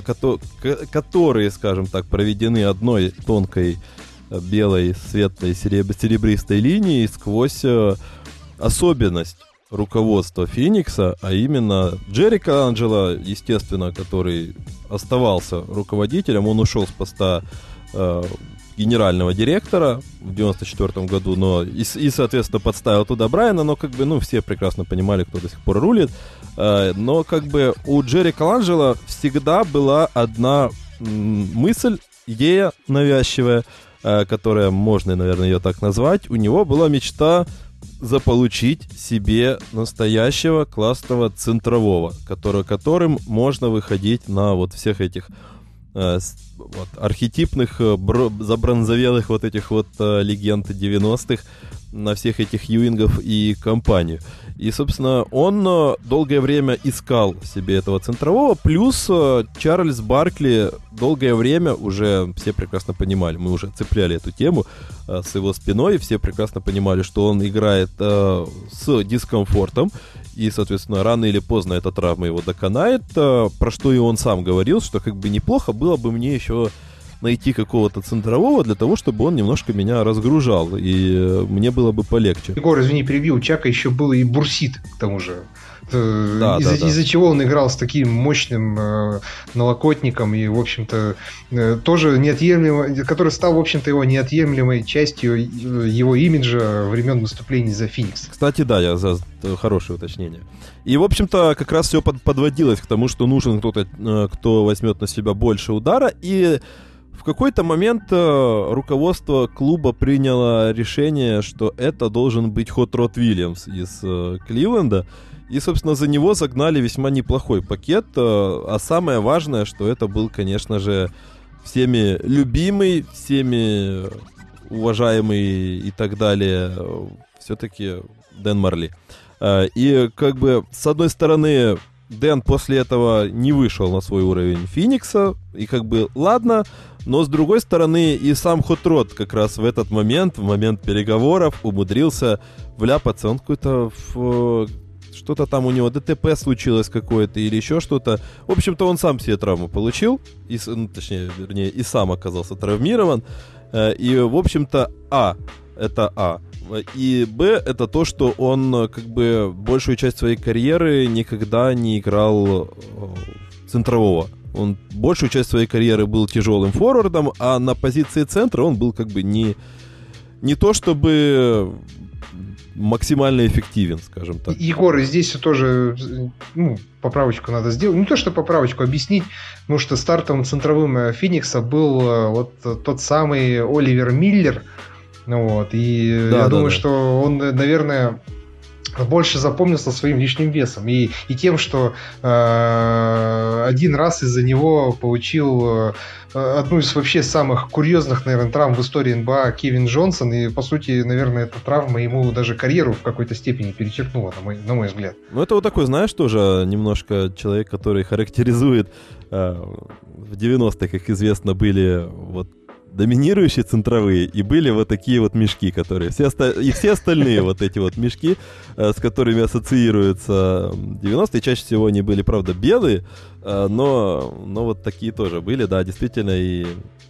В общем-то, как раз не про, кан... не про канала эта история с Хот-Родом. Более того, снова-таки возвращаясь на несколько минут нашего подкаста назад, Э, вспоминаем э, вот тот момент про то, что Чарльз Бальк, Баркли приезжал играть вместе с э, Дэном Марли, они, э, скажем так, э, собственно, мест с тем, кто придет вместо него, но, собственно, я не знаю, чего хотел сам Баркли, тут уже как говорится, дело десятое, как бы я и хочу и центрового, и хочу при этом, чтобы Марли остался.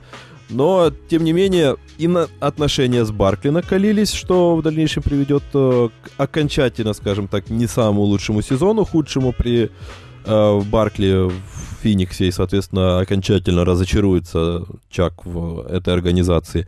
И, соответственно, приведет к дальнейшим перестройкам, которые приведут к снова-таки дальнейшим весьма странным сделкам, э, в том числе легендарная, наверное, это история с Антонио Макдайесом, как его подписали, валили за него просто солидные активы, скажем так.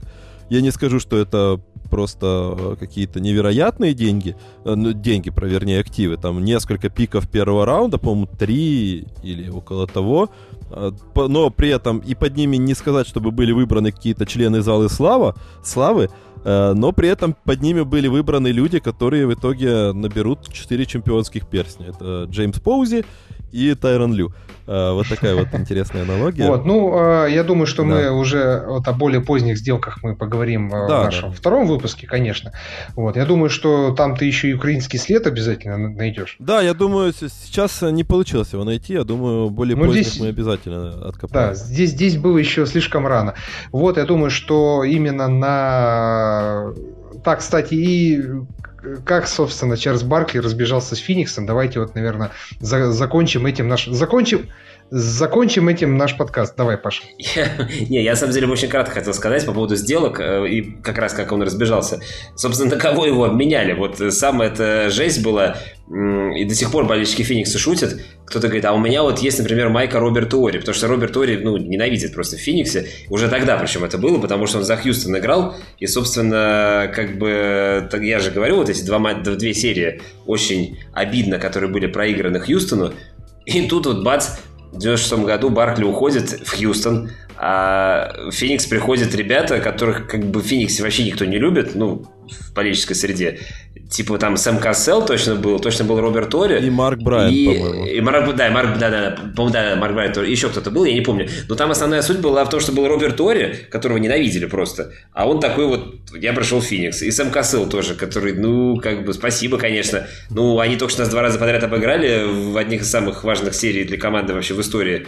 Ну, ну, здрасте, типа, теперь будем за вас болеть, наверное. Ну, вообще не хотим. Вот примерно вот так вот это выглядело, если честно. Было довольно довольно-таки смешно. Потом довольно быстро благополучно Роберт Уори, по крайней мере, обменяли. Там же была, а, и, в общем, всех извини, тоже, тоже по-моему, слышал, прочитал про то, что там через два месяца Ори бросил полотенце в лицо Дэнни Энджу, и на том все закончилось. Да, да, да, да. Его обменяли буквально в начале, то есть вот это было где-то в межсезонье, перед сезоном 96-97, а его в начале календарного 97 года обменяли там вот где-то в январе, по-моему, или в феврале, я не помню, а уже собственно, в Лейкерс за дальнейшими его перстнями поход начался э, бесконечными. Вот, а Баркли, да, он, он хотел, что, он хотел э, титул, титул. И, собственно, довольно смешно, что сейчас он ругает всех, кто объединяется в суперкоманды, хотя, по сути, по сути, он первый, наверное, ну, ну, по крайней мере, один из первых начал так вот сознательно это делать. Потому что он хотел, прямо они же там все собрались, все старые заслуженные ребята в Хьюстоне, ну, ничего не выиграли. Слава богу, наверное. Потому что если бы они выиграли тогда, то вот эти вот моды на суперкоманда могла бы начаться еще раньше. А так она заморозилась до 2007 года, ну, а сейчас все уже. Сейчас, сейчас уже она... Ящик Пандоры открылся, и, а, и все. И кроме суперкоманд у нас больше ничего и не будет, судя по всему. Либо будут суперкоманды, либо такие, типа, как Кливленд или Миннесота. Мне кажется, что лига к этому идет. Потому что, ну, то, что сейчас происходит, это... Ну, не то, что раньше было лучше, сейчас хуже, просто сейчас так. Вот раньше такого не было. Оценку не могу давать. А, так что да, да, вот так вот, да. Вот, так. вот такое вот наше кухонное ворчание сегодня получилось у нас а, в какой-то степени. Но вообще, ну, вообще да, кстати, а, вот мы, мы вот именно с отцом выры, смотрели, не то что выросли, мы смотрели вот эту самую программу «Лучшие игры НБА» на РТР, и даже вот у меня отец, отец меня немножко как-то даже Чарльзу Баркли сопереживал. Вот я от него слышал не раз фразу, вот мой отец, а, не раз от него слышал фразу, что а, так Баркли хотел этот титул, так он рвался, перешел в Хьюстон, и вот так получилось. Тут же еще и травмы окончательно, можно сказать, э, подкосили карьеру э, Чарльза Баркли, которая, конечно, все равно получилась классной, но могла бы получиться еще круче. Ну, вот по разным причинам, по разным причинам э, она не получилась. А, ну, я думаю, что... Ну, а во втором выпуске, да, а, во втором выпуске мы с, э, с вами обязательно поговорим про то, как, собственно, жил Феникс. Э, я думаю, что между как раз-таки... То есть, вот это самое э, между времени, что ли, после ухода Баркли и перед э, появлением в команде Стива Нэша. Там на самом деле есть о чем поговорить, как Егор уже отмечал. И именно же, получается, вот эти две странные сделки... Э, там еще обмен... и третья будет, и четвертая. Да, да, да. да. Ну, ну, ну, вот эти вот, да, ну вот эти вот пер, первые сделки, ведь по сути, кстати, обмен Марли и обмен Баркли, это ведь по сути, первые такие, наверное, неудачи на трансферном рынке для Феникса вообще за долгое время, насколько я понимаю ведь были. И, по сути, как ты правильно сказал, э, ой, э, Паша, точнее, сказал про ящик Пандоры. Надеюсь, я немножко в другом контексте его употреблю. Вот открылся вот этот самый ящик Пандоры, и долго, дол, долгий, наверное, десятилетний период э, странных сделок, наверное, в истории Phoenix Suns. Ведь мы, мы увидим. И, хотя команда, я бы не сказать, не сказать, чтобы валилась, она выходила в плей-офф при этом еще. И даже что-то периодически в плей-офф показывала. То есть э, было и такое время, и мы об этом обязательно еще и поговорим. Я думаю. Ну, а давайте на сегодня мы уже закончим. А, я уже кратко содержание второй части вам озвучил, но будет еще и третья и четвертая. Опять-таки, если цитировать Егора. А, Феникс команда такая, Паша, Паша не даст соврать, а, э, об этой команде можно говорить много и долго. А, я точно могу. Да, да, да. Ну, я думаю, что Егор тоже может. Ну, Егор, наверное, может о любой команде говорить э, много и долго, особенно о Детройте. Но я, я все надеюсь, э, лелею надежду, что мы однажды до него дойдем. Нет, э, я думаю, обязательно дойдем, конечно. Обязательно поговорим о Детройте. Там есть ну, о может, чем поговорить. Может, и... сейчас Кейд Каннингем как-то там поднимет интерес аудитории и будет повод э, вспомнить и вот как, как в истории с Фениксом. Если... Я надеюсь, мы не будем ждать, когда, пока Детройт финал выйдет. Sorry, я просто не уверен, что это будет очень скоро. Ну, я опять-таки без э, всякого Мало уже уже обретё, уже болельщики Феникс уже обрели некий снобизм за этот год просто, ну, поэтому у меня он есть, да, сори. Так что я не, так ну... свысока теперь, я свысока теперь смотрю на всякие команды типа Детройта и Миннесота, хотя Феникс был такой командой около 10 лет подряд, но я уже, уже делал вид, что этого не было просто. Эх, снобизм, снобизм, батюшка Паша. Но вообще, да, чтобы я, поднять... я сам сказал, да, нормально. Не, чтобы поднять градус абсурдности и при этом градус веры, ну, не знаю, для этого Детройту нужно было на пост главного тренера Валерия Карпина позвать, тогда было бы еще веселее, мне кажется. Лучше Зарему сразу, сразу тогда уже. Да нет, ну, Зарем-то... Мы, мы же в ну, Карпина... Градус, мы же градус, Это уже генеральный менеджер. Ты же градус хочешь поднимать, я просто потому что тут уже выше некуда. Слушай, подожди, если, если, если Зарему позвать генеральным менеджером, тогда она бы на роль главного тренера Доминика Тедеско бы позвала, и тут без вариантов. Скорее всего, да, скорее всего, да. Но там э, зависит от гороскопа, но в целом да. Да-да-да, вот именно. Карпина она бы звать не стала. ну ладно, здесь у нас такой уже абсурдистский юмор пошел. Но я думаю, что на этом мы сегодня заканчиваем. А, и обсуждение Феникса мы уже продолжим в самом скором времени. А, подписывайтесь на нас, ссылки находятся в описании. А сегодня о Фениксе э, для вас говорили, во-первых, Паша Хрусталев. Да, спасибо, что позвали. Егор Старков. Да, друзья, всем э, доброго здоровья, конечно же, и только интересного баскетбола. Да, ну и я, соответственно, Максим Гореев, э, ведущий подкаста «Баскетбол сквозь время». Так, немножко нескромно себя представлю опять. Но э, я хочу только поддержать Егора. Действительно, будьте здоровы. Э, время у нас такое тревожное. Э, болельщики сыпятся на нас. Но мы держимся, пытаемся держаться, из строя не падаем и будем вас, и стараемся вас радовать и интересным контентом. Э, всего вам доброго и до новых встреч!